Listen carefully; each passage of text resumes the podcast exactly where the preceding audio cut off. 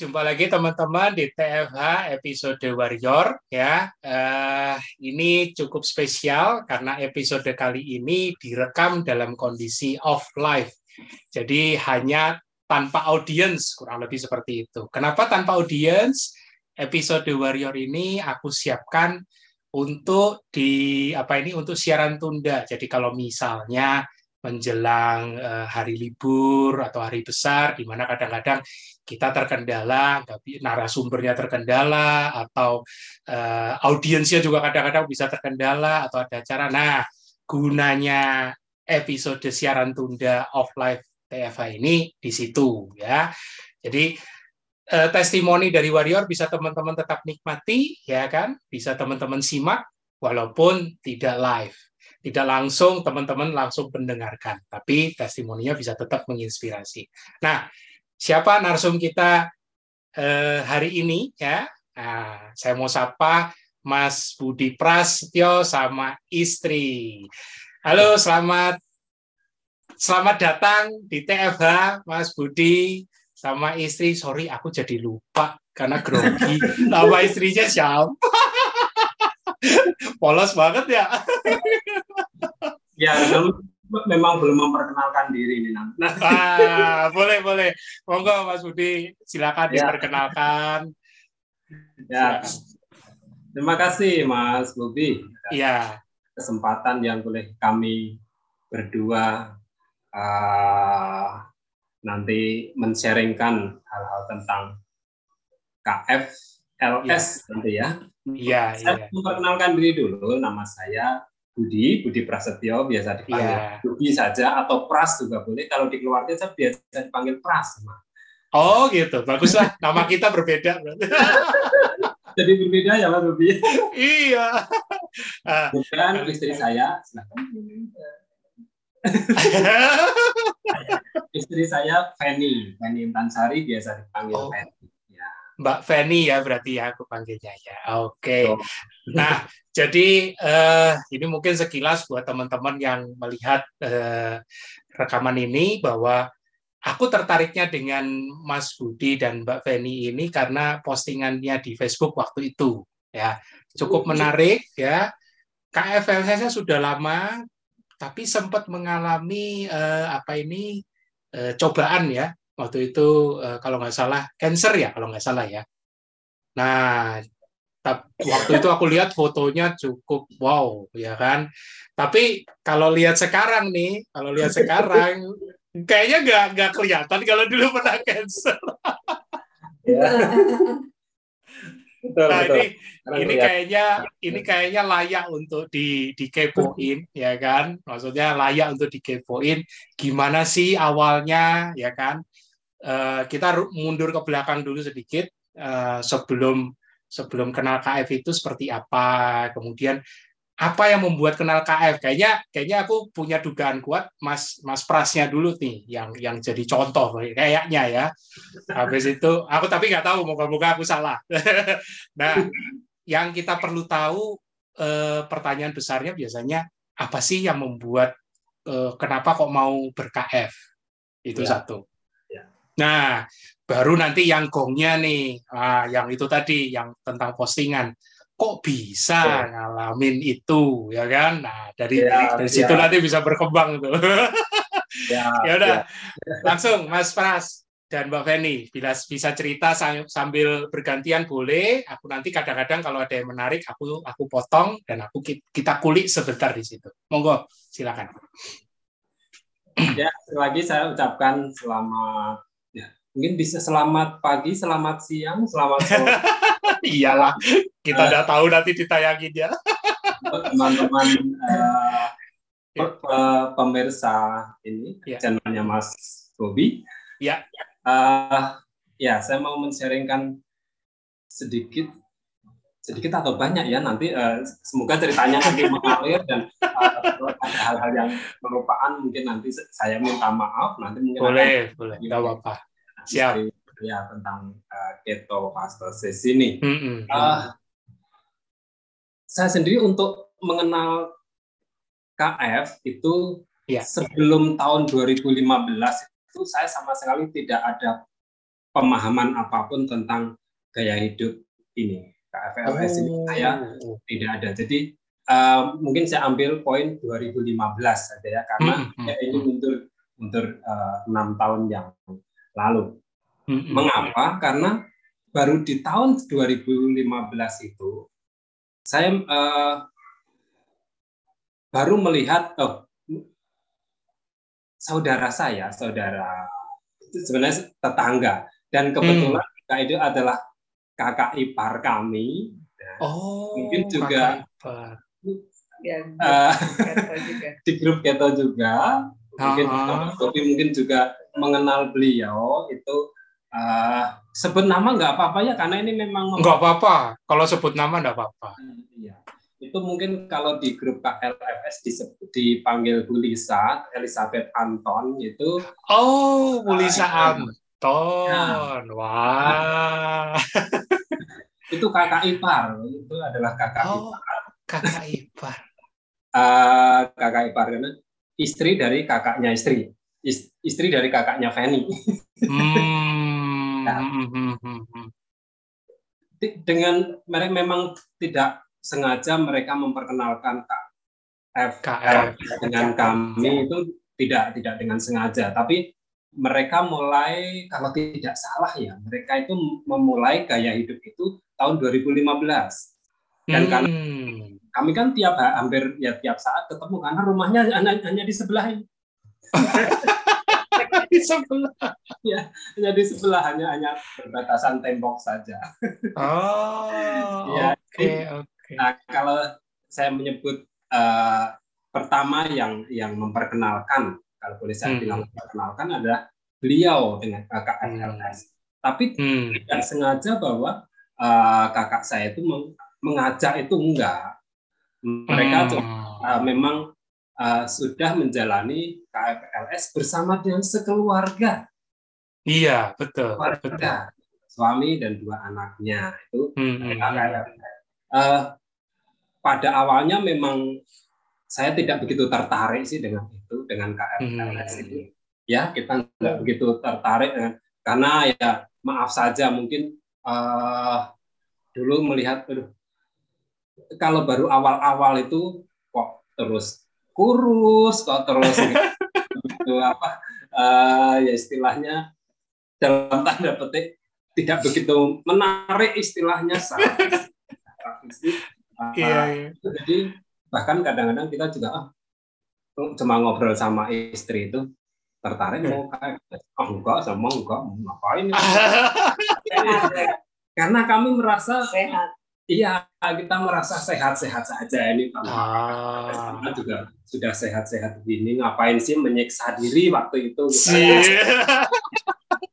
Oke. Ngapain pakai diet eh, waktu itu kita memang tahunya ya ya diet ya makanya diet Iya, iya, iya. iya.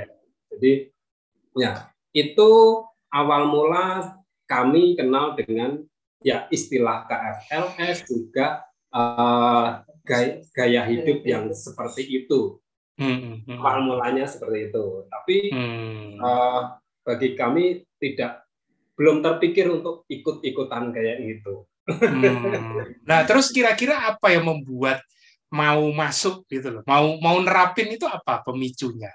Nah, mungkin eh, prosesnya eh, cukup lama sih ya dari tahun Ah, ah, ah. 2015 itu baru diperkenalkan eh, istilahnya baru kenal dengan eh, istilah-istilah itu. Terus kemudian memang pernah saya sendiri tahun 2017 kan 2017 itu eh, saya di em, dalam suatu acara apa ya kakak ipar juga. Terus Hmm. dalam acara itu sempat ada pemeriksaan gula waktu mau masuk. Oh, oke. eh, acara itu eh, di situ ada eh, volunteer Alat ya tes. Hmm. Ah, itu dicek gulanya tapi gula sesaat ya waktu itu Iya, gula sesaat ya. dicek Tinggi.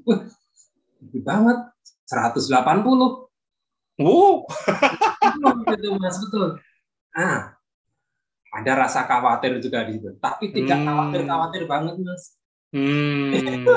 waktu itu juga sempat berat kok tinggi ya Jadi kayak tapi juga cuma cuma merasa oh itu tinggi tapi uh, masih merasa di apa sehari-hari juga biasa terus kemudian Hmm. seperti tidak ada tidak ada rasa apa-apa di tidak merasa Iya. sakit juga jadi ya udah meskipun uh, dicek pernah gula darah saya 180 tapi saya nyantai-nyantai saja Hmm, Nah, hmm. itu memang Hmm. terus kemudian uh, mulai agak ini ya, Ya. mulai agak dikurangi asupan-asupan gula, tapi Oh. hanya kurangi loh, memang. Iya, iya, iya. Nah, nasi. Tapi ya tetap aja makan nasi biasa, roti Hmm. biasa, ya, yes. ya. ya pokoknya makan nggak nggak berubah kecuali ya itu hanya mengurangi sedikit-sedikit. gitu.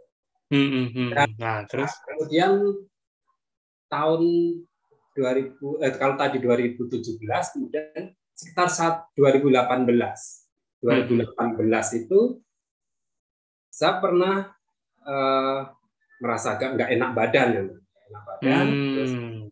kita ke klinik ke itu ya waktu itu ya Eh, ke, su- ke suatu klinik dah Hmm. termasuk eh, gula juga Hmm. Berapa?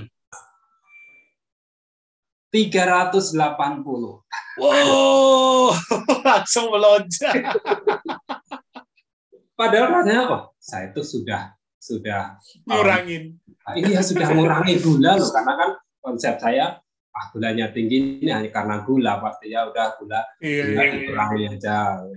Yang dulu suka beli misalnya ah, minuman minuman minuman ah, yang ah, Yang enak-enak itulah. itu terus sekali sudah tidak pernah masih segitu ternyata Malah naik, bukan kurang malah naik. dan secara fisik memang itu sudah mulai eh, ada perubahan kurus Hmm. saya jadi kurus Mas, sebenarnya Oh, jadi kurus ya? ya turun Ah. sampai eh, saya memang eh, sejauh ini maksimal saya 69 69 Ah, kilo itu eh, seingat saya yang pernah saya ukur pada Hmm. saat itu saya sampai hanya 60 eh, 63 berarti turun Hmm. sekitar 6 kilo 7 kilo ya Hmm, hmm, hmm. dan teman-teman ya saudara udah bilang "Duh, kok kamu kurus banget kenapa Hmm. ini sudah jelas nih itu karena kan dan memang ya gejala-gejala dari gula ya saya alami semua mas waktu itu ya Aduh. kalau malam sudah pasti terbangun untuk kencing, iya, iya. terus eh, suka ada kesemutan terus kalau siang itu harus minum minumnya banyak ya harus Ah, ah. ngantuk kan nah, kayak gitu jadi ah, ini benar tetapi juga ah, belum membuat saya itu menjadi tergerak. Tergerak untuk untuk ikut eh, itu mencoba itu Hmm. Kar- karena pertimbangannya apa? Masih masih masih yakin dengan Masih tekniknya? obati dan memang Oh, oke, oke. ada dari herbal juga eh, saya coba Hmm, Terus, hmm, hmm. kemudian eh, nasi yang it- it- itu juga juga eh, kami usahakan lagi misalnya kemarin Dikurangin lagi. Oh, iya ya terus tidak pernah makan nasi lama banget kita hanya makan wadu kemudian eh, Hmm, mie memang sudah tidak pernah lagi hmm, hmm, hmm. Terus, ya pokoknya itu hanya, hanya mengurangi saja kita hanya mengurangi Hmm, hmm. Nah, terus memang ya eh, terakhir sebelum ini sebelum kami memutuskan untuk KF itu eh, gula darah terus terang saya tidak pernah cek lab.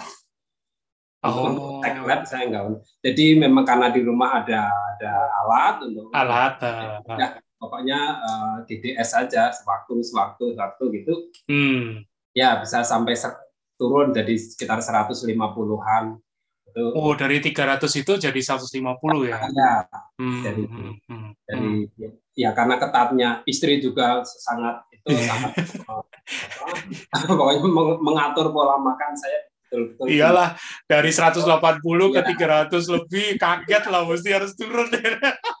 itu peran istri. ya itu Eh, dari awal eh, saya mengenal istilah KF tapi saya belum menjalankan terus Ah. sampai di tahun eh, 2018 itu saya eh, merasa bahwa memang ada perubahan di tubuh saya yang memang Iya. eh, saya harus mengubah pola makan atau pola hidup lah istilahnya Iya, iya. tapi tapi belum belum sampai berpikir ke KFLS lagi meski nah, itu kakak ipar sudah mulai ini sudah mulai cerewet karena karena mungkin udah diceritain juga kali ya, udah tahu juga ya.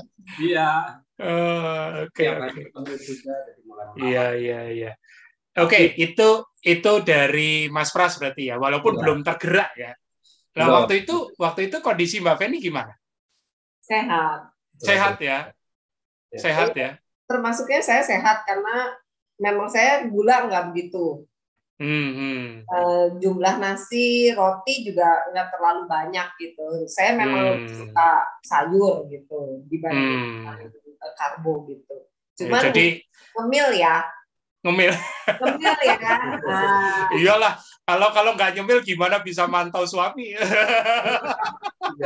ngemilnya biskuit gitu dan harus Iya, iya, manis gitu. Nah itu mungkin mungkin ya Iya, sambil iya. nonton keasikan gitu. Nah sehat lah gitu. Terus di tahun eh, ya ya, setelah dia delap- eh, 2018 terus masuk ke Ah, tahun 2019 akhir ah, iya ya hmm, eh, saya mulai ada perubahan di fisik saya tapi saya nggak belum belum. Kita berdua belum terpikir untuk ke situ.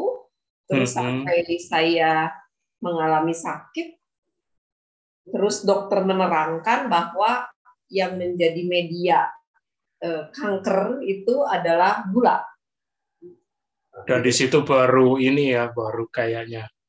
Nah, gula terus akhirnya wah ini udah waktunya Iya, itu dia. Jadi kalau dokter udah bilang begitu cancer ini makanannya gula, baru kayak shocking truth gitu. Wah ini. gitu. Sebetulnya bukan saya sih yang yang ngajakin ayo gitu. Kembali lagi pras yang ini kayaknya waktunya gitu. Hmm. Tapi timingnya timing Mbak Feni ini kayaknya. Kebetulan. kelihatannya memang eh, untuk awal-awal itu kami mempunyai banyak hari bersejarah ini mas. Gini, gini. Eh, ya kalau tadi istri saya bilang kalau 2019 ya 2019 itu Iya. memang dia mulai merasa ada eh, kan dia kanker payudara ya eh, Iya, iya. eh, di payudara kiri itu mulai ada eh, benjolan Mm-mm. Mulai ada benjolan tapi cuma kayak Jerawat. kayak jerawat gitu Hmm. kecil gitu dan kita belum terlalu serius me, me- apa itu ya untuk me- menyikapi itu kami belum terlalu serius Hmm, karena kecil merasa lebih kayak gitu. Iya. nanti juga sembuh paling nanti dan lagi-lagi kami ya mencoba-coba dengan berbagai macam cara Iya, juga Iya, iya, iya. herbal kami usahakan dengan Hmm, hmm.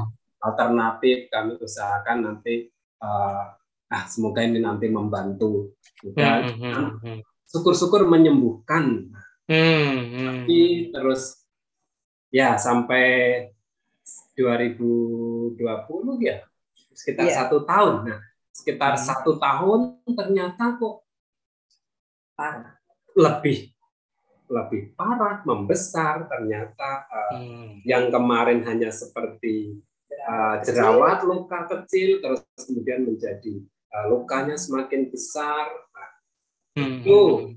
nah kemudian pada nah ini tanggal yang selalu saya ingat ini yang yang tidak pernah saya eh, tidak akan pernah saya lupakan ini dari um, akhir Juli akhir Juli 2020 itu kita sudah ah ini harus medis. Kami harus hmm. melakukan uh, tindakan ya apa pemeriksaan medis ini. Jadi akhir yeah. kemudian tanggal 4 Agustus uh, belum belum oh, 4 Agustus itu kita memutuskan untuk biopsi 4 Agustus. Hmm. Hmm. Kemudian pada waktu itu membutuhkan dua minggu untuk mendapatkan hasil, hmm. mendapatkan hasil dari uh, biopsinya. biopsinya. Hmm. Ya, apa kesimpulan dokter nanti? Uh, hmm. Dua minggu dari tanggal 4 berarti tanggal 18 ya mas. Ya. Hmm. Itu hari ulang tahun saya. Aduh. ya. Aduh. itu hari ulang tahun saya. Eh, saya mau masih kerja ya di pagi hari, tapi sorenya memang oh ya kita tanggal uh, hari ini harus mengambil hasil dokter ya, hasil uh, diagnos uh, hasil biopsi ya. Oh iya nanti sore kita ke rumah sakit. Dan kita mau makan kita mau makan ulang tahun ya. Aduh.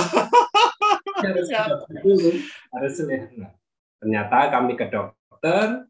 Ya dan ya kita mendapat penjelasan bahwa ya uh, istri itu mendapat tumor ganas. Nah, hmm, confirm lah ibaratnya ya. confirm ternyata. Uh... itu uh, apakah ini hadiah atau teguran atau apa pun, tapi betul kami ya sebenarnya kaget-kaget banget juga tidak juga karena memang uh, dugaan kami sudah mengarah ke sana juga kan mau Sudah siap mental lah ibaratnya ya. Mau tidak mau siap tidak siap bahwa itu hmm. kami harus hadapi.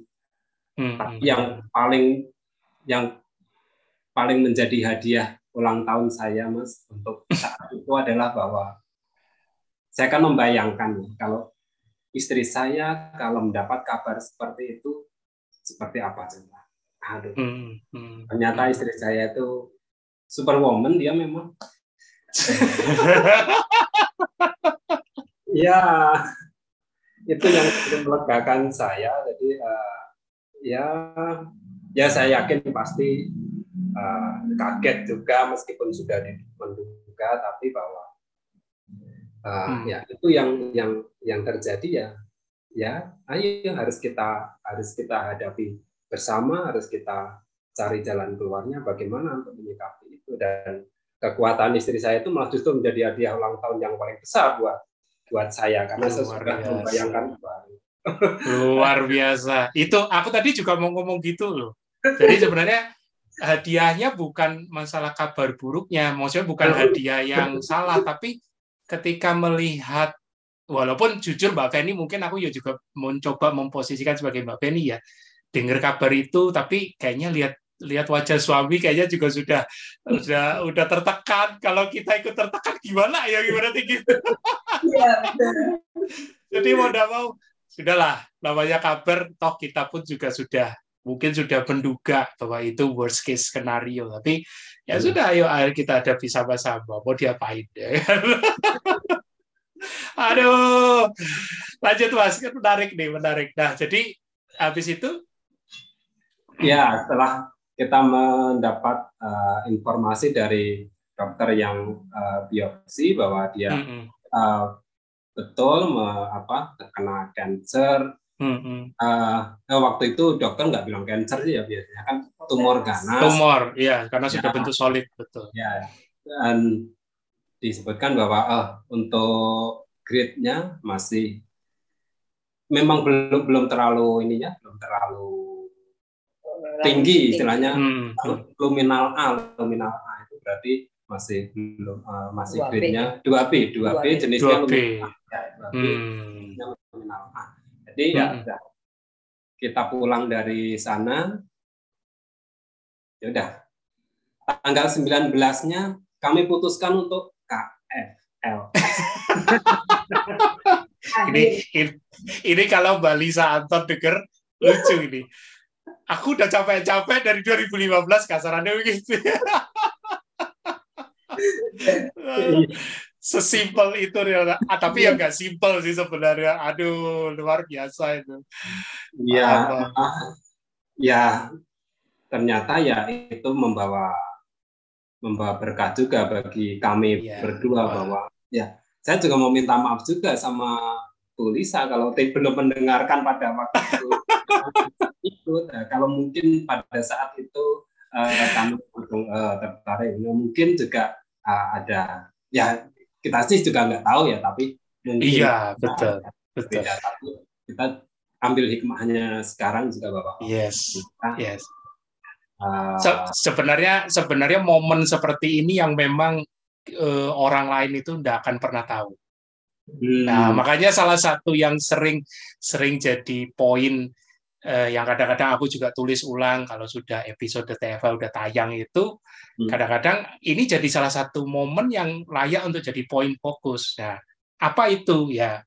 Ketika seseorang kayak Mas Pras sama Mbak Feni ini benar-benar yakin mau memulai. Nah, itu loh momen itu yang tiap orang itu bisa berbeda banget. Ya, betul, betul. Berbeda banget. Terlepas dari apa pun lingkungannya punya punya andil, punya pengaruh, ya kan. Nah, ini satu bukti dari 2015 dikasih contoh tidak diajak ya kan sudah mengalami gula darah tinggi mungkin sudah diabetes kali ya udah udah belum walaupun belum difonis ya kan nah, tapi ya. tapi begitu sudah ada indikasi diabetes itu kan pasti orang-orang terdekat juga udah tahu apalagi sempat mengurus kalau macam belum lagi sudah uh, Mbak Feni juga udah mulai merasakan badannya ada perubahan dan ya seperti itu. Akhirnya sampai pada titik difonis. Aku yakin itu sekeliling terutama Bu Lisa Anton juga sudah pasti. Udah nggak capek-capeknya bahwa ayo ayo ayo. Tapi memang momen itu nggak bisa dipaksakan gitu Iya. Uh, tapi begitu sudah terjadi, tik, nah udah. Dan itu kita teman-teman warrior itu punya perjalanannya unik, gitu. masing-masing itu unik. Dan itu yang membuat itu justru jangkar utamanya di situ. Hmm. Semakin semakin momen itu berkesan kuat, terpatri kuat di benak sama hati, wah itu jangkarnya tidak mudah goyah. Betul. Betul, betul. betul. Harus, itu. harus ada momen memang. Itu dia. kalau orang Jawa bilang, kalau nggak kebentur belum sadar. Aduh, oke okay, berarti berarti masih ada setelah biopsi baru melakukan KF ya. Iya. Itu di tanggal 19, tepatnya 19 berapa Mas? 19 Agustus 2020. 19 Agustus 2020 berarti ya masih belum lama tapi belum, perjuangan perjuangannya ini. Oke lanjut. Begitu menjalankan kira-kira seperti apa progresnya? Uh, mungkin saya dari saya dulu ya yang boleh saya boleh boleh. biar uh, menceritakan yang di, uh, yang sendiri ya. Iya iya uh, boleh mungkin berbeda yang yang dialami oleh Feni dan pasti pasti kalau saya kan tadi berangkatnya karena memang uh, ya pertama ada uh, kondisi itu yang masih gula ya, ya gula kemudian pada saat itu kami berdua tanggal 19 itu. Nah, kemudian seperti kami di reminder lagi bahwa oh ini memang kalian atau terutama kamu pras kamu harus mulai mengatur benar-benar hmm. hidup kamu ini dan kemudian hmm. ya kami putuskan untuk untuk KF karena kebetulan juga uh, Feni juga seperti itu maka udah ayo kalau kita hmm. berdua bareng-bareng mungkin akan lebih mudah bagi bagi kita uh, untuk untuk menjalani itu. Pertama mungkin yang pertama banget ya kita nggak susah-susah nanti bikin menu yang berbeda-beda. Kan kita hmm. makanannya sama nanti juga so, sama oh. Uh, apa uh, nanti kan kita akan lebih ngirit. Meskipun oh emang bisa kita ngirit nanti. Kan makannya cuma dua kali nanti. Iya, tapi kan nanti harus makannya begini-begini, harus daging, harus anak. Eh nanti gaji kita cukup nggak berdua? di saat di saat banyak pasangan lain iri dengan Mas Pras dan Mbak Feni bisa bersama-sama memulai, tapi Mas Pras sama Mbak Feni juga memusingkan hal-hal yang lain-lain. Iya. Ah, tapi lagi-lagi terus kemudian uh, benar-benar bahwa dukungan dari saudara, dari kakak, dari Lisa iya. itu yeah. pertama kali kami memulai KF disuplai sama mereka itunya. Oh, apa untuk apa dari visi oh dari luar biasa. Ayo luar sekarang mulai KS ini. Nah, nah, itu sungguh-sungguh apa ya berarti menjadi dorongan bagi kami yang sangat kuat juga. Kami jadi mantap nah, nah memang eh, kemudian nah, kita berjalan. Uh, dan puji Tuhan kami ini tidak apa ya tidak istilahnya kalau orang Jawa tidak nyang-nyangan lagi dengan itu. Udah kami uh. dan sejak awal sejak hari pertama kami mulai KF itu uh, kami benar-benar kami usahakan strict strict hmm. uh, sudah ah tidak ingin coba-coba uh, makan uh, mie makan nasi makan gula itu kami berdua sungguh-sungguh uh, berusaha untuk untuk untuk untuk strict di di makanan-makanan itu. Jadi uh, dan efeknya memang bagi saya sendiri, saya merasakan mas dari setahun ini, setahun hmm. lebih ini bagi hmm. saya, uh menyesal kenapa tidak dulu-dulu. Ini ini penyesalan tulus ini Mbak Lisa Anton. Kenapa kok tidak dari 2015 sudah mulai? Benar. Jangan disesali. Kalau disesali nanti nggak dapat lagi kadonya yang kemarin. Tapi di balik penyesalan saya juga, oh masih diberi kesempatan untuk memulai nanti. Uh, bagi saya juga ini juga enggak enggak terlambat bagi kita untuk untuk memulai itu kapan hmm. uh, kita bisa memulai dan saya merasa untuk apa uh, efek di badan saya sendiri juga aduh saya merasa dulu itu uh, kalau cuma masalah pusing-pusing sakit perut ngantukan hmm. itu hmm. memang sudah hampir uh, dalam seminggunya itu pasti adalah saya mengalami hal-hal kayak gitu itu hmm. jadi hmm. Hmm. penyakit penyakit ringan sih uh, bukan penyakit ya itu keluhan-keluhan seperti itu pasti adalah tapi semenjak KF ya setelah setelah sekitar tiga empat bulan eh, ber-KF sampai sekarang ya jarang banget jarang. ya saya itu pemeras apa pusing-pusing. Obat sakit kepala udah jarang beli sekarang. iya. Oh dulu hobi berarti dulu ah. hobi. Ya gitu ya. Dulu itu kalau saya itu saya pasti punya kotak PPPK kecil itu saya di tas itu. Sekarang ya, sampai ya. lupa di mana ya obatnya. Benar itu. Kalau anak-anak sangunya permen, kalau Mas Mas sangunya itu obat sakit kepala. itulah jadi terus uh, satu itu kemudian saya merasa ya berat badan memang turun dari 69 sampai sekarang, sekarang saya 63 setengah itu hampir sama dengan waktu bobot saya sekarang itu memang hampir sama dengan waktu saya uh, dulu gula tinggi. gula tinggi kan uh, berat badan saya turun. Uh, dan sekarang bobotnya sama, tetapi bedanya saya merasa lebih segar sekarang. Hmm. Kalau dulu itu, aduh ini kelihatan ini mas apa kayak uh, cacingan apa ya bukan? sekarang saya, nah, saya merasa ini, ini uh, memang saya, saya saya secara khusus melakukan gym segala itu saya enggak enggak saya memang memang hmm. belum olahraga secara khusus, pembentukan otot eh. secara khusus sih saya hmm. belum, hmm. tapi uh, untuk olahraga tiap sebelum mandi saya usahakan di kamar mandi saya ada barbell, saya ada uh, uh, karet apa itu yang buat ah saya nggak tahu namanya. Iya, iya, iya.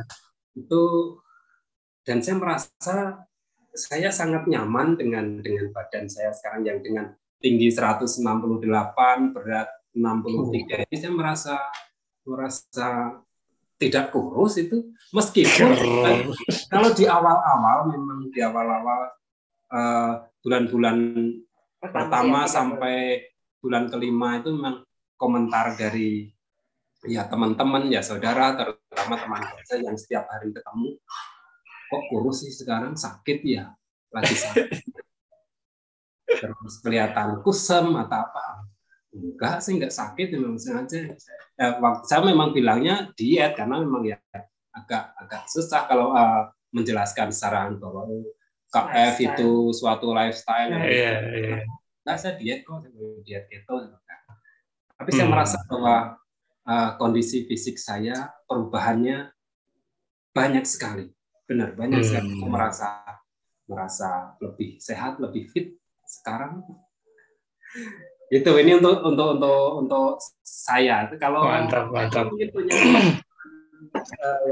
sebelum ke Mbak Penny Mas GDP sekarang sudah di angka berapa GDP terakhir memang memang belum sampai 85 saya paling eh, terakhir itu seminggu yang lalu memang saya tidak tiap hari ngecek sih ya Mas. Iya, iya nggak apa-apa. Nah, itu 95. Oh, bagus. Ya, 95. Lu bagus. ya. Ya. Pernah, juga 112 ya. gitu tapi terakhir 95 dan saya memang sengaja ah, aku nggak mau ngecek tiap hari ya bang berasa nanti kalau stres ya kepikiran oke okay. Berarti uh, apa gula darah juga sudah terkontrol bagus, ya kan? Terus berat badan juga tidak lagi merisaukan, ya kan? Walaupun mungkin satu dua orang mungkin melihat masih kekurusan, ya kan? Tapi ya. aku yakin itu karena jarang ketemu, ya ah, kan? Ya. Kalau kalau kalau ragu ya tinggal noleh aja ke, ke samping, ya kan? Kurus emang ya kan? gitu. Ya. Pak luar biasa. Nah ini sekarang ke Mbak Feni. Silakan Mbak, ayo Mbak. Uh, kalau saya memang waktu itu kan uh, penjelasan dokter sebetulnya yang akhirnya hmm. memutuskan oh iya betul. Jadi memang jadi kayak baru dikasih tahu secara logis hmm. uh, kanker itu ini loh medianya hmm. gitu gula. Hmm. Terus hmm. Uh, ingat lagi cerita uh, KF itu kayak apa gitu itu mensup, uh, memotong semua uh, apa gula segala macam media yang hmm. ada di tubuh hmm. Connect banget ya gitu. Hmm. betul gitu. Memang dokter waktu itu tidak menyarankan untuk keto tapi maksudnya bu kalau bisa stop gitu. Gula atau apa? Kok nyambung ya sama yang waktu angin gitu. Saya oke okay, ini memang waktunya. Tadi saya udah sempat bilang ini hmm. waktu Hmm, hmm, Dan hmm. waktu itu setelah saya dinyatakan uh, kena kanker, saya dioper ke dokter uh, di rumah sakit lain untuk melakukan kemo. Jadi proses saya waktu itu udah siap. Kenapa nggak langsung diangkat aja gitu? Karena itu waktu itu saya alami yang namanya sakit selama dua bulan, nggak tiap malam, tapi hampir dalam dua bulan itu saya merasakan sakit luar biasa seperti ditusuk-tusuk atau seperti ditarik-tarik gitu. Wah nggak bisa tidur. Nah eh, saya pikir dok kenapa nggak langsung diangkat aja? Oh nggak boleh prosedurnya. Itu eh, nggak boleh gitu. nggak boleh dilakukan untuk nggak tahu mungkin eh, yang seperti saya gitu. Akhirnya dioper ke dokter lain, dokter lain cek ulang lagi semua biopsi yang dilakukan, dicek ulang dan langsung kita ketemu jenisnya apa luminal A ya, mm-hmm. terus grade-nya 2B, terus harus dilakukan apa itu langsung ketahuan harus paling sedikit tiga kali sampai empat mm. kali baru pengangkatan. Setelah mm. itu kemo lagi. Nah eh, waktu itu eh, jadi berbarengan dengan keto, berbarengan dengan eh, kemo. Kemo. Saya memang turun drastis 15 kilo. Saya hmm. sekarang 43 sebelumnya saya di 56 8 58 ya, 58 hampir hmm. 59an lah gitu. Hmm. Jadi kalau orang lihat pasti saya bilang Beda. kurus Terus banget, banget gitu. ya. Hmm, hmm, hmm. tapi buat saya sekarang nih yang tadinya 5 52 53 gitu kondisi begini sehat menurut saya. Saya sendiri Hmm. jadi dan waktu saya kemo Hmm, itu kondisi kan eh, drop banget karena dimasukkan cairan racun lah ya intinya. Iya, obat dosis tinggi. Ya, orang lain eh, ngomong pasti gini gini gini gini gini. Tapi Hmm, saya- hmm, hmm. menurut saya pemulihannya cepet banget yang saya rasain. Ah, Jadi orang ada yang kan saya kemo itu per tiga minggu. Iya. Per tiga minggu. Saya ngalami kelemahan tubuh itu betul-betul hanya tiga hari. Oh. Tiap kemo cuma tiga hari. Kalau orang lain itu bisa sampai ketemu kemo berikutnya Masih lemes. masih lemes, masih nggak bisa ngapa-ngapain. Bahkan eh, ada yang temennya Bu Lisa itu Hmm, hmm. bahkan dia kalau mau kemo malahan nggak kemo karena Waduh. ini banget apa eh, terganggu banget nggak bisa makan. Iya, Kan iya. tapi saya ngerasa cuma tiga hari setiap kemo. Oh. Jadi saya punya waktu dua minggu, dua minggu lah untuk pemulihan kemo berikutnya. Iya, iya, iya. Banget gitu pemulihannya. Dan saya nggak merasa yang nggak bisa ngapa-ngapain tuh enggak. Saya memang eh, badan memang untuk bergerak banyak eh, tidak terlalu eh, apa banyak gitu. Hmm, Tapi-. Saya merasa untuk kemo berikutnya udah siap nih. Gitu.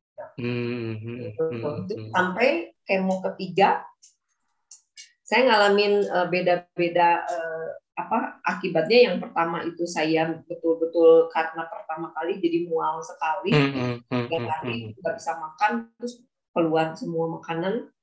Tapi Hmm. udah begitu nikmat makan. Tapi Hmm, saya makannya memang jadi terbatas ya karena cuman protein yang saya makan waktu itu cuman telur, Hmm. ayam ya karena Hmm, nggak hmm, boleh kan daging merah eh, kangen Iya. nggak boleh daging Iya. merah. jadi saya cuman telur dan ayam dan jujur waktu itu saya nggak begitu suka telur sebetulnya untuk Hmm. makan telur tuh mikir dulu aduh gimana makannya gitu udah Beda dengan saya, Nah, saya, ini- saya hobinya telur. telur. Akhirnya ada perbedaan. Iya. tapi ini makanan tapi ya itu kebantu sama VCO kemudian eh, cuka apel sama garam, Garam. Himalaya Hmm, hmm. kemudian sama IHA itu betul-betul ngebantu saya. Jadi saya nggak makan pun nggak lemes karena saya Hmm. tiap hari eh, satu botol ya itu ya cuka sama garam VCO Hmm. tiga kali pagi siang Hmm. sore IHA-nya juga demikian Hmm. dan saya nggak dapat obat dari dokter sama sekali nggak dapat oh Selain yang kemo doang. iya hanya kemo doang jadi itu mungkin yang ngebantu saya juga mungkin ya jadi pemulihannya cepet gitu Iya, iya, iya. dan saya puasa saya betul-betul puasa jadi pagi saya cuma minum teh minum teh aja minum teh karena saya waktu itu belum berani minum kopi Iyalah, jangan. jadi saya minum teh hijau aja eh, air Ah. putih aja terus Betul. dan eh, setelah kemo ketiga seminggu kemudian saya boleh operasi saya sempat drop juga di situ tapi saya Hmm. kekeh pengen cepet karena saya mikir kalau kanker nggak bisa lama menurut saya gitu. Hmm, hmm, hmm, hmm, punya persiapan harus cepet.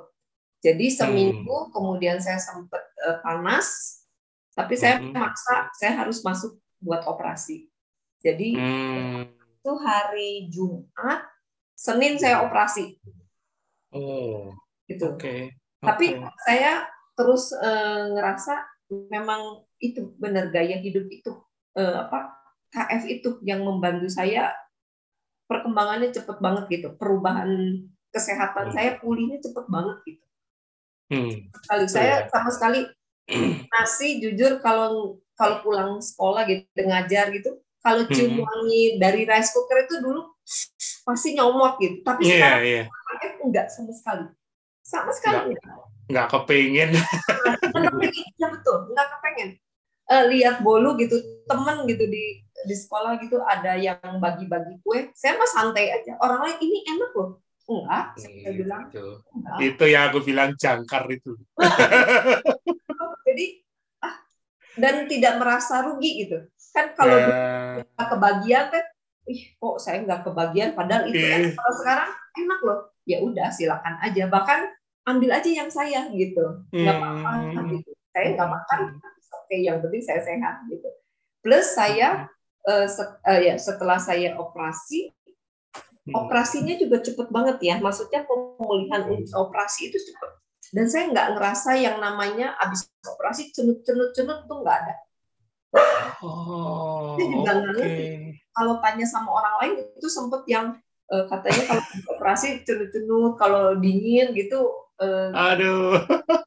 saya nggak ngerasa ya mungkin karena saya yakin kali ya maksudnya karena lama ini terus saya dibantu dengan gaya hidup Hmm. saya pasti sehat mungkin ya positif Hmm, hmm. kali ya itu ya Iya, yang jelas, yang jelas ketosis itu memang inflamasinya terkontrol.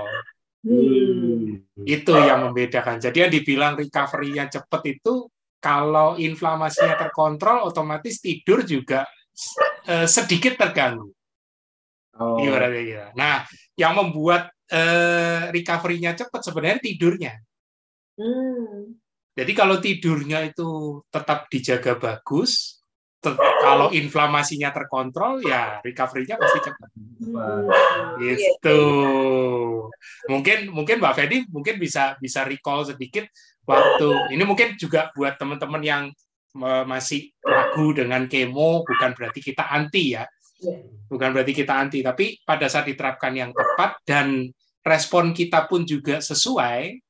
Nah, ini kita bisa bisa lakukan apalagi kan ada jenis-jenis cancer yang memang sifatnya agresif.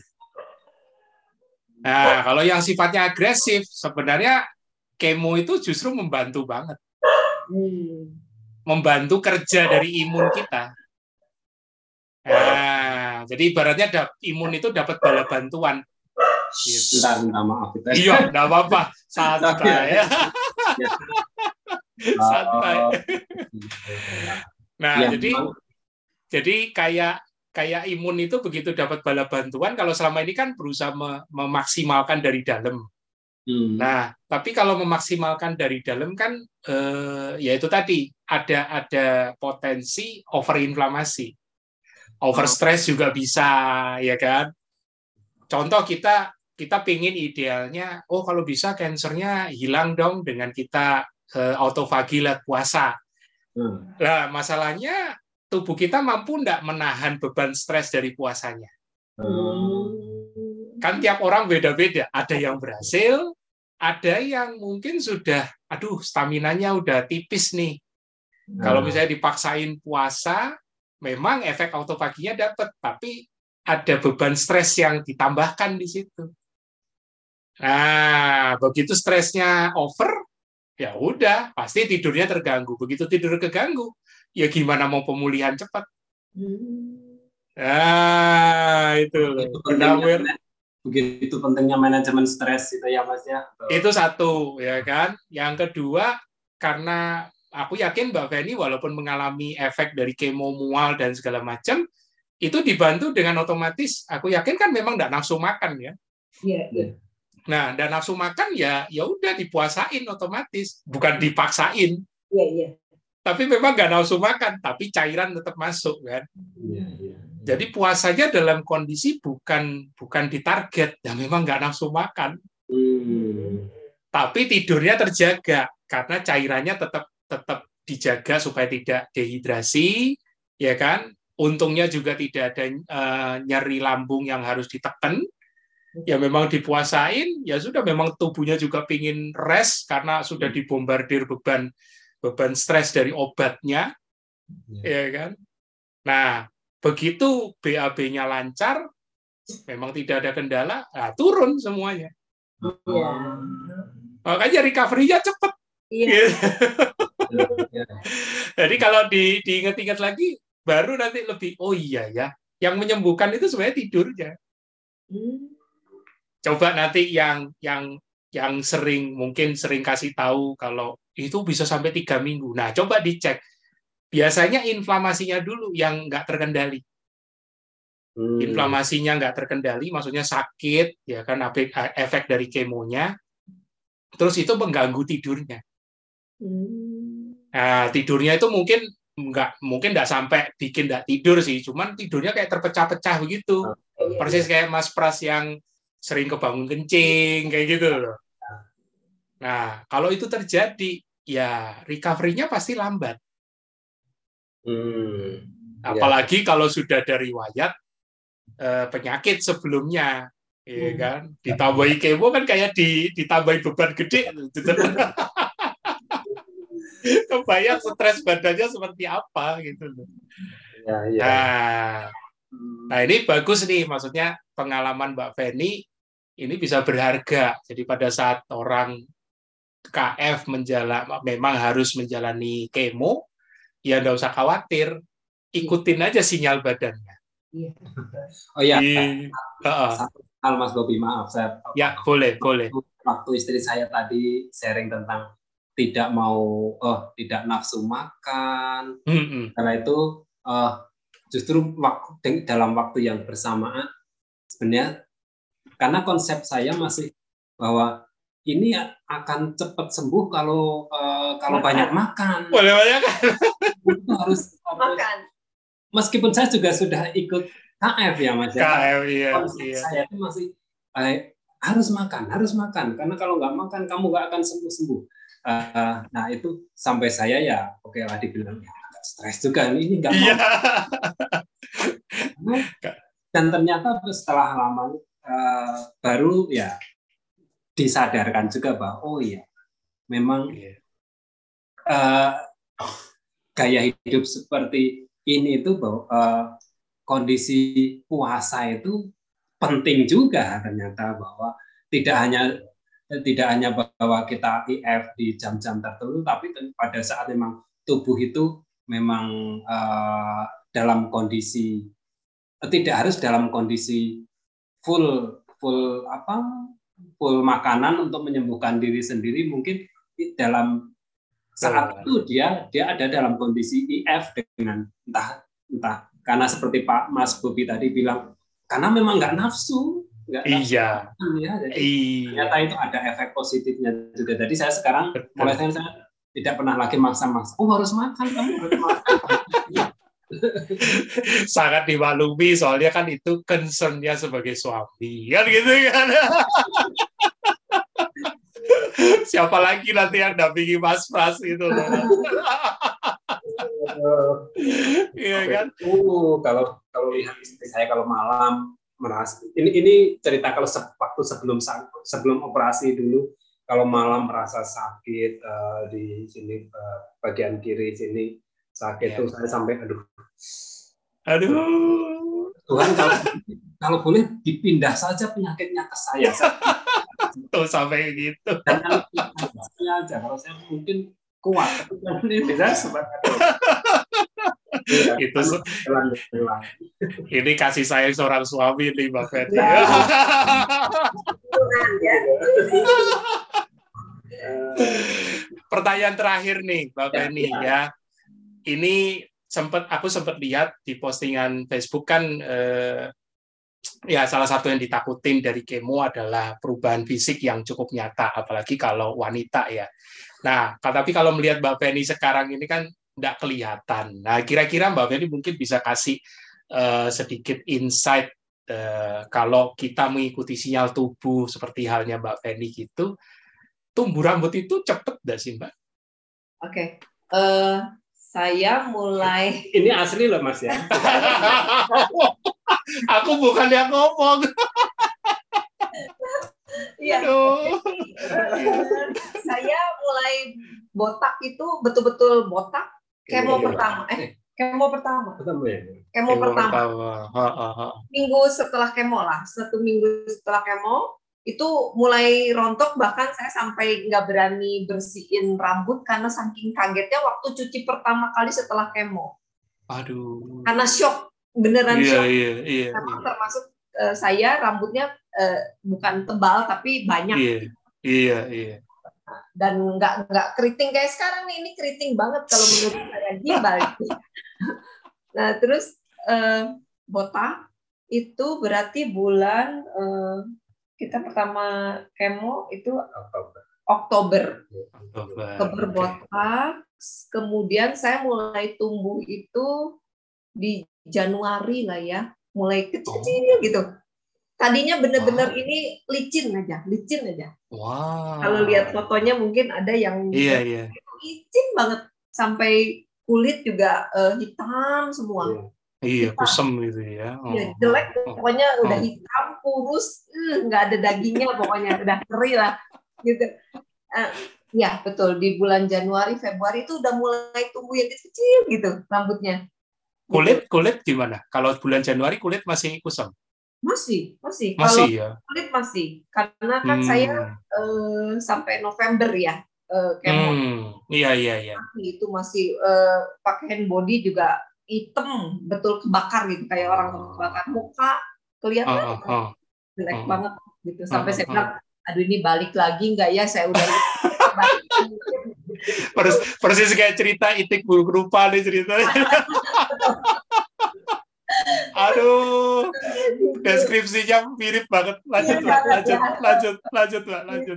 Nah, terus, ya eh, mulai Februari Maret sampai sekarang berarti ini eh, berapa bulan berarti ya Ya, hampir 10 bulan, 10 bulan. hampir 10 bulan udah ini panjang banget menurut saya udah panjang ya. udah panjang banget kulit udah normal itu mungkin di bulan Juli lah ya Juli ya, berarti Iya. enam bulan ya, enam Iya. bulan, enam enam tujuh bulan, iya enam tujuh ya bulan. hampir 6-7 bulan lah. Itu udah menurut saya normal walaupun berat badan nggak naik. Karena yaitu saya kan puasanya tetap ya. Hmm, hmm, dari jam 8 malam atau kadang jam 9 lah saya. Hmm, hmm, mulai nggak nggak makan nah itu sampai jam 12 kadang kalau kebetulan jadwal saya masuk kelas itu sampai jam satu kadang saya baru makan setengah dua gitu. Tapi Hmm. nggak lapar ya itu karena saya kan dibantu minum teh.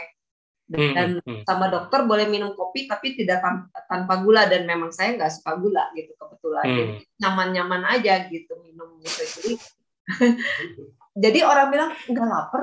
Nggak. Nggak kesiksa? Enggak saya bilang. Makanya kadang-kadang orang nggak percaya. diet yang paling enak menurut saya. Karena kan saya sempet pengen kurus ya tapi Iya, jujur iya. saya ikut Pak F ini nggak nggak bilang pengen kurus Iya. gitu sama sekali nggak terbersit di kepala saya Iyalah, dengar cerita, dengar ceritanya benar-benar murni karena shocking truth aja. Betul, Iya, betul. Tapi kan orang lain banyak yang pengen kurus ya kalau saya lihat gitu Iya. hampir semua wanita yang ikut KF karena mau kurus ya gitu ya walaupun ada yang lain Kalau juga dia otomatis dan kurus, itu itu bonus gitu ya. ini. bonus double kalau saya jadi nggak usah mikir pengen kurus tapi udah dapet gitu Dikasih Gitu. sehat, dikasih sehat dikasih kurus eh apa eh, langsing lah ya jangan kurus lah ya kalau kurus Iya, ya. iya. Jadi, Nah, ini ini terakhir konsul konsul terakhir lagi ke dokter kapan? nanti Januari Januari. Januari ya. Tapi hasil hasil terakhir dari kemo kebiasaannya kan ada berapa jeda gitu nanti untuk melihat hasil kemonya bagus apa enggak, Berarti sisa cancer. Hmm? Ya, sedikit flashback mungkin Mas Ruby. Ah, ah, ah, ah. Dulu waktu dia awal-awal uh, mulai mau kemo, itu Ah, ah. dokter sudah memperkirakan itu bahwa pertama tiga kali kemo itu hanya untuk istilahnya mengecilkan uh, Ya, benjolannya. Iya, iya, iya. Kalau sudah kecil uh, bisa diangkat. Ngangkatnya angkat, hmm, ngangkatnya gampang. Terus kemudian setelah pengangkatan nanti dilanjut ke kemo lagi. tiga kali Hmm, hmm, hmm. seperti itu. Tapi sungguh puji Tuhan bahwa uh, setelah tiga Operasi, kemo, terus kemudian operasi. operasi, kemudian dokter memutuskan tidak perlu kemo lagi. Wah. Karena sudah Uh, pemeriksaan terakhir dinyatakan Bersih. sudah bersih. nggak ada sisa Is, keren. dinyatakan sudah bersih. bahkan ada kiste di hati ya Uh, ya liver ya. ya di liver Iya. itu eh, waktu di USG itu memang ada kiste dari jadi sebelum kemo pertama ah, ah. pemeriksaan USG pertama sampai USG yang terakhir kemarin itu bahkan kistenya berkurang tadinya ada tujuh kalau nggak salah sekarang cuma tinggal tiga Wah, keren. dan nggak perlu Keren. diobatin karena memang nggak perlu kata dia eh, kistenya aman gitu jadi Keren, Oh, keren. dari tujuh jadi tiga Wis, berarti Cocok. Aduh, ini ini kalau sudah dikonfirmasi sama dokter, ah sudah ya ada lagi. Ya, case dan, close, ibaratnya case close. Memang masih untuk uh, kelanjutannya kan memang untuk cancer gitu masih untuk lima tahun ke depan dan ini sudah ya, jadi ya. satu tahun ya. itu dia uh, terapi hormon itu jadi masih oh. jalan untuk terapi hormon itu selama lima tahun dengan satu obat itu ya ya itu hmm, hmm, hmm. di setiap setiap hari masih harus mengkonsumsi itu setiap, hmm, hmm, setiap malam dan itu selama lima tahun. Tapi ha hanya itu. Uh, dari dari bulan terakhir kita Oktober. Kok, uh, Oktober ya. Oh ya Oktober itu Oktober kemarin hmm. itu kita sudah dokter sudah nggak nggak bilang harus cek lab nggak. Hanya untuk Januari besok itu memang minta untuk cek lab karena udah enam bulan. bulan jaraknya hmm, dari hmm, hmm. cek lab terakhir itu. Tapi hmm. untuk cek lab yang terakhir kemarin ya puji Tuhan bagus dan tidak tidak tidak tidak ada hal yang patut kami khawatirkan. Keren. Jadi ini jadi bahwa yakin bahwa KF itu lifestyle yang uh, itu cocok sungguh membantu, membantu membantu kami. Saya tidak klaim bahwa itu yang menyembuhkan, enggak. Saya tapi, tidak tapi bahwa itu ada bahwa banget. itu sangat sangat membantu bagi bagi bagi kesembuhannya dia. Benar. Mantap, amin, amin. Justru kita apa ya ikut senang. Ya inilah gunanya episode TFH seperti ini ya kan walaupun siaran tunda tapi eh, tetap bisa menginspirasi ya hmm. Malah ada sisi bonusnya karena nggak ada audio tidak grogi Tidak apa-apa, tidak apa-apa, tidak masalah. Uh, jadi ini luar biasa. KF tidak perlu, mungkin butuh, mungkin butuh momen sampai benar-benar mau ber-KF, tapi justru dari niat yang benar, ya kan, dan eh, memang mau sehat, nggak nggak kepikiran mau ini ya kan, uh, udah difonis sama dokter mau mau apa lagi, masa masih mau main-main ibaratnya kan. Jadi Agustus sudah mulai 19 Agustus 2020 dan ya nggak nggak butuh waktu lama, Oktober sudah harus di kemo kan. Ya, ya. Nah, Oktober di kemo sampai di bulan November praktis cuman persiapan dua bulan loh, ya, ya. dua bulan ber KF tapi strict ya kan uh, Oktober November dan ya teman-teman bisa lihat Mas Pras dan Mbak Feni seperti di depan kita semua. Luar biasa. Hmm. Ini sungguh menginspirasi. Kayaknya aku sudah ketemu judul episodenya yang menarik ini. Monggo untuk closing statement Mas Pras atau Mbak Feni masing-masing juga boleh untuk pesan untuk teman-teman yang nanti menikmati rekaman ini pada saat siaran tundanya dan nanti pasti akan dibalas di kolom komentar. Silakan. Ya mungkin sedikit saja karena memang saya itu saya itu tidak tidak pintar ngomong sebenarnya sama Mas Bobi ya. Mau nggak pintar ngomong ngobrol. ya, nah, saya sih hanya ingin uh, apa ya meyakinkan lah kalau hmm. saya katakan uh, meyakinkan bahwa tidak salah bagi saya atau kami berdua itu untuk me memilih ketofastosis sebagai ini sebagai gaya hidup kami hmm. karena memang hmm. efeknya bagi kami sangat-sangat bagus dan sungguh-sungguh hmm. kami rasakan. Memang kami berdua mulai uh, eh, KF itu karena ada momen yang mungkin boleh dikatakan itu mengharuskan, tetapi hmm. uh, bahwa KFLS tidak harus dimulai dari momen yang yang uh, sangat khusus atau harus dimulai dari suatu keadaan yang sangat genting enggak. It, uh, bisa dimulai kapan saja. Hmm. Saat kita menyadari bahwa oh saya ingin ingin sehat. Uh, sehat, hidup saya ingin lebih sehat, pada saat itulah kita bisa memulai untuk untuk uh, bergaya hidup uh, hmm. ketofastosis dan hmm. untuk untuk hasilnya ya kita seperti mau menunjukkan pemandangan, eh gunung itu bagus enggak sih? Saya lebih suka ikut yuk, ikut yuk, kita lihat bareng-bareng bagus enggak? Nah, hmm. Kalau bagus ya itulah karena saya nggak bisa menceritakan kebagusannya kalau hanya dari sisi saya sendiri tapi iya. ayo kita kita kita coba hmm.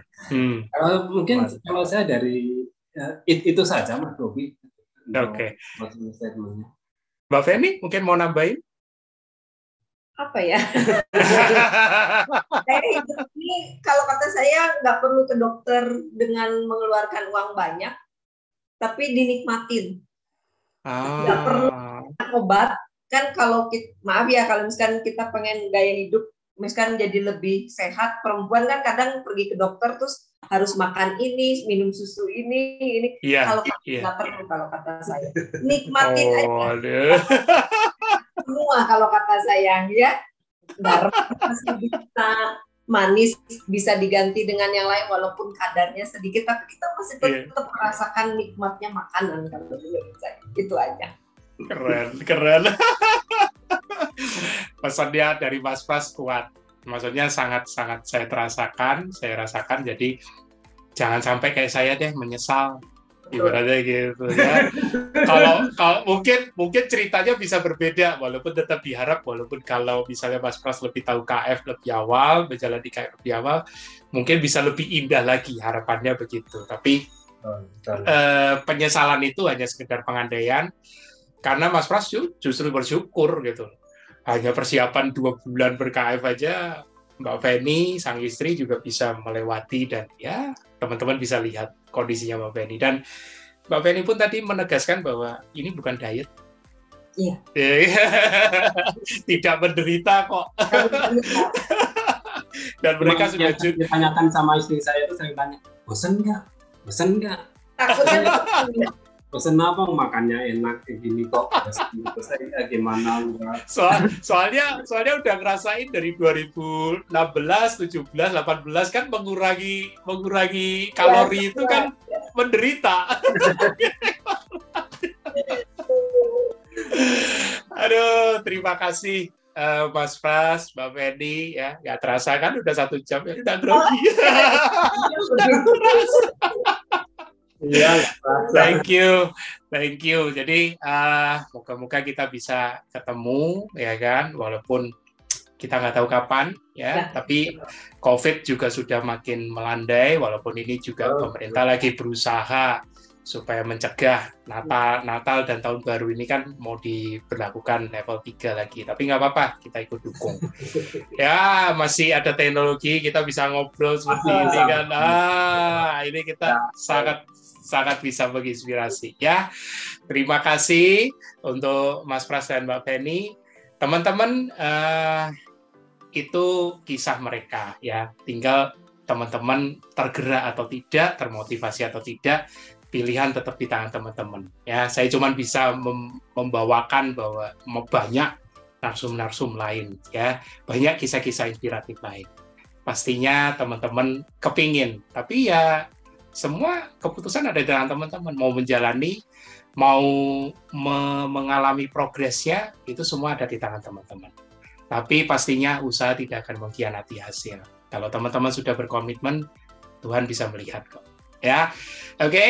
jangan lupa uh, Sabtu nanti atau siaran tunda kapan lagi teman-teman pastikan simak pengumuman di World FV-nya Mas Tio. Ya salam sehat dan sampai jumpa. Dadah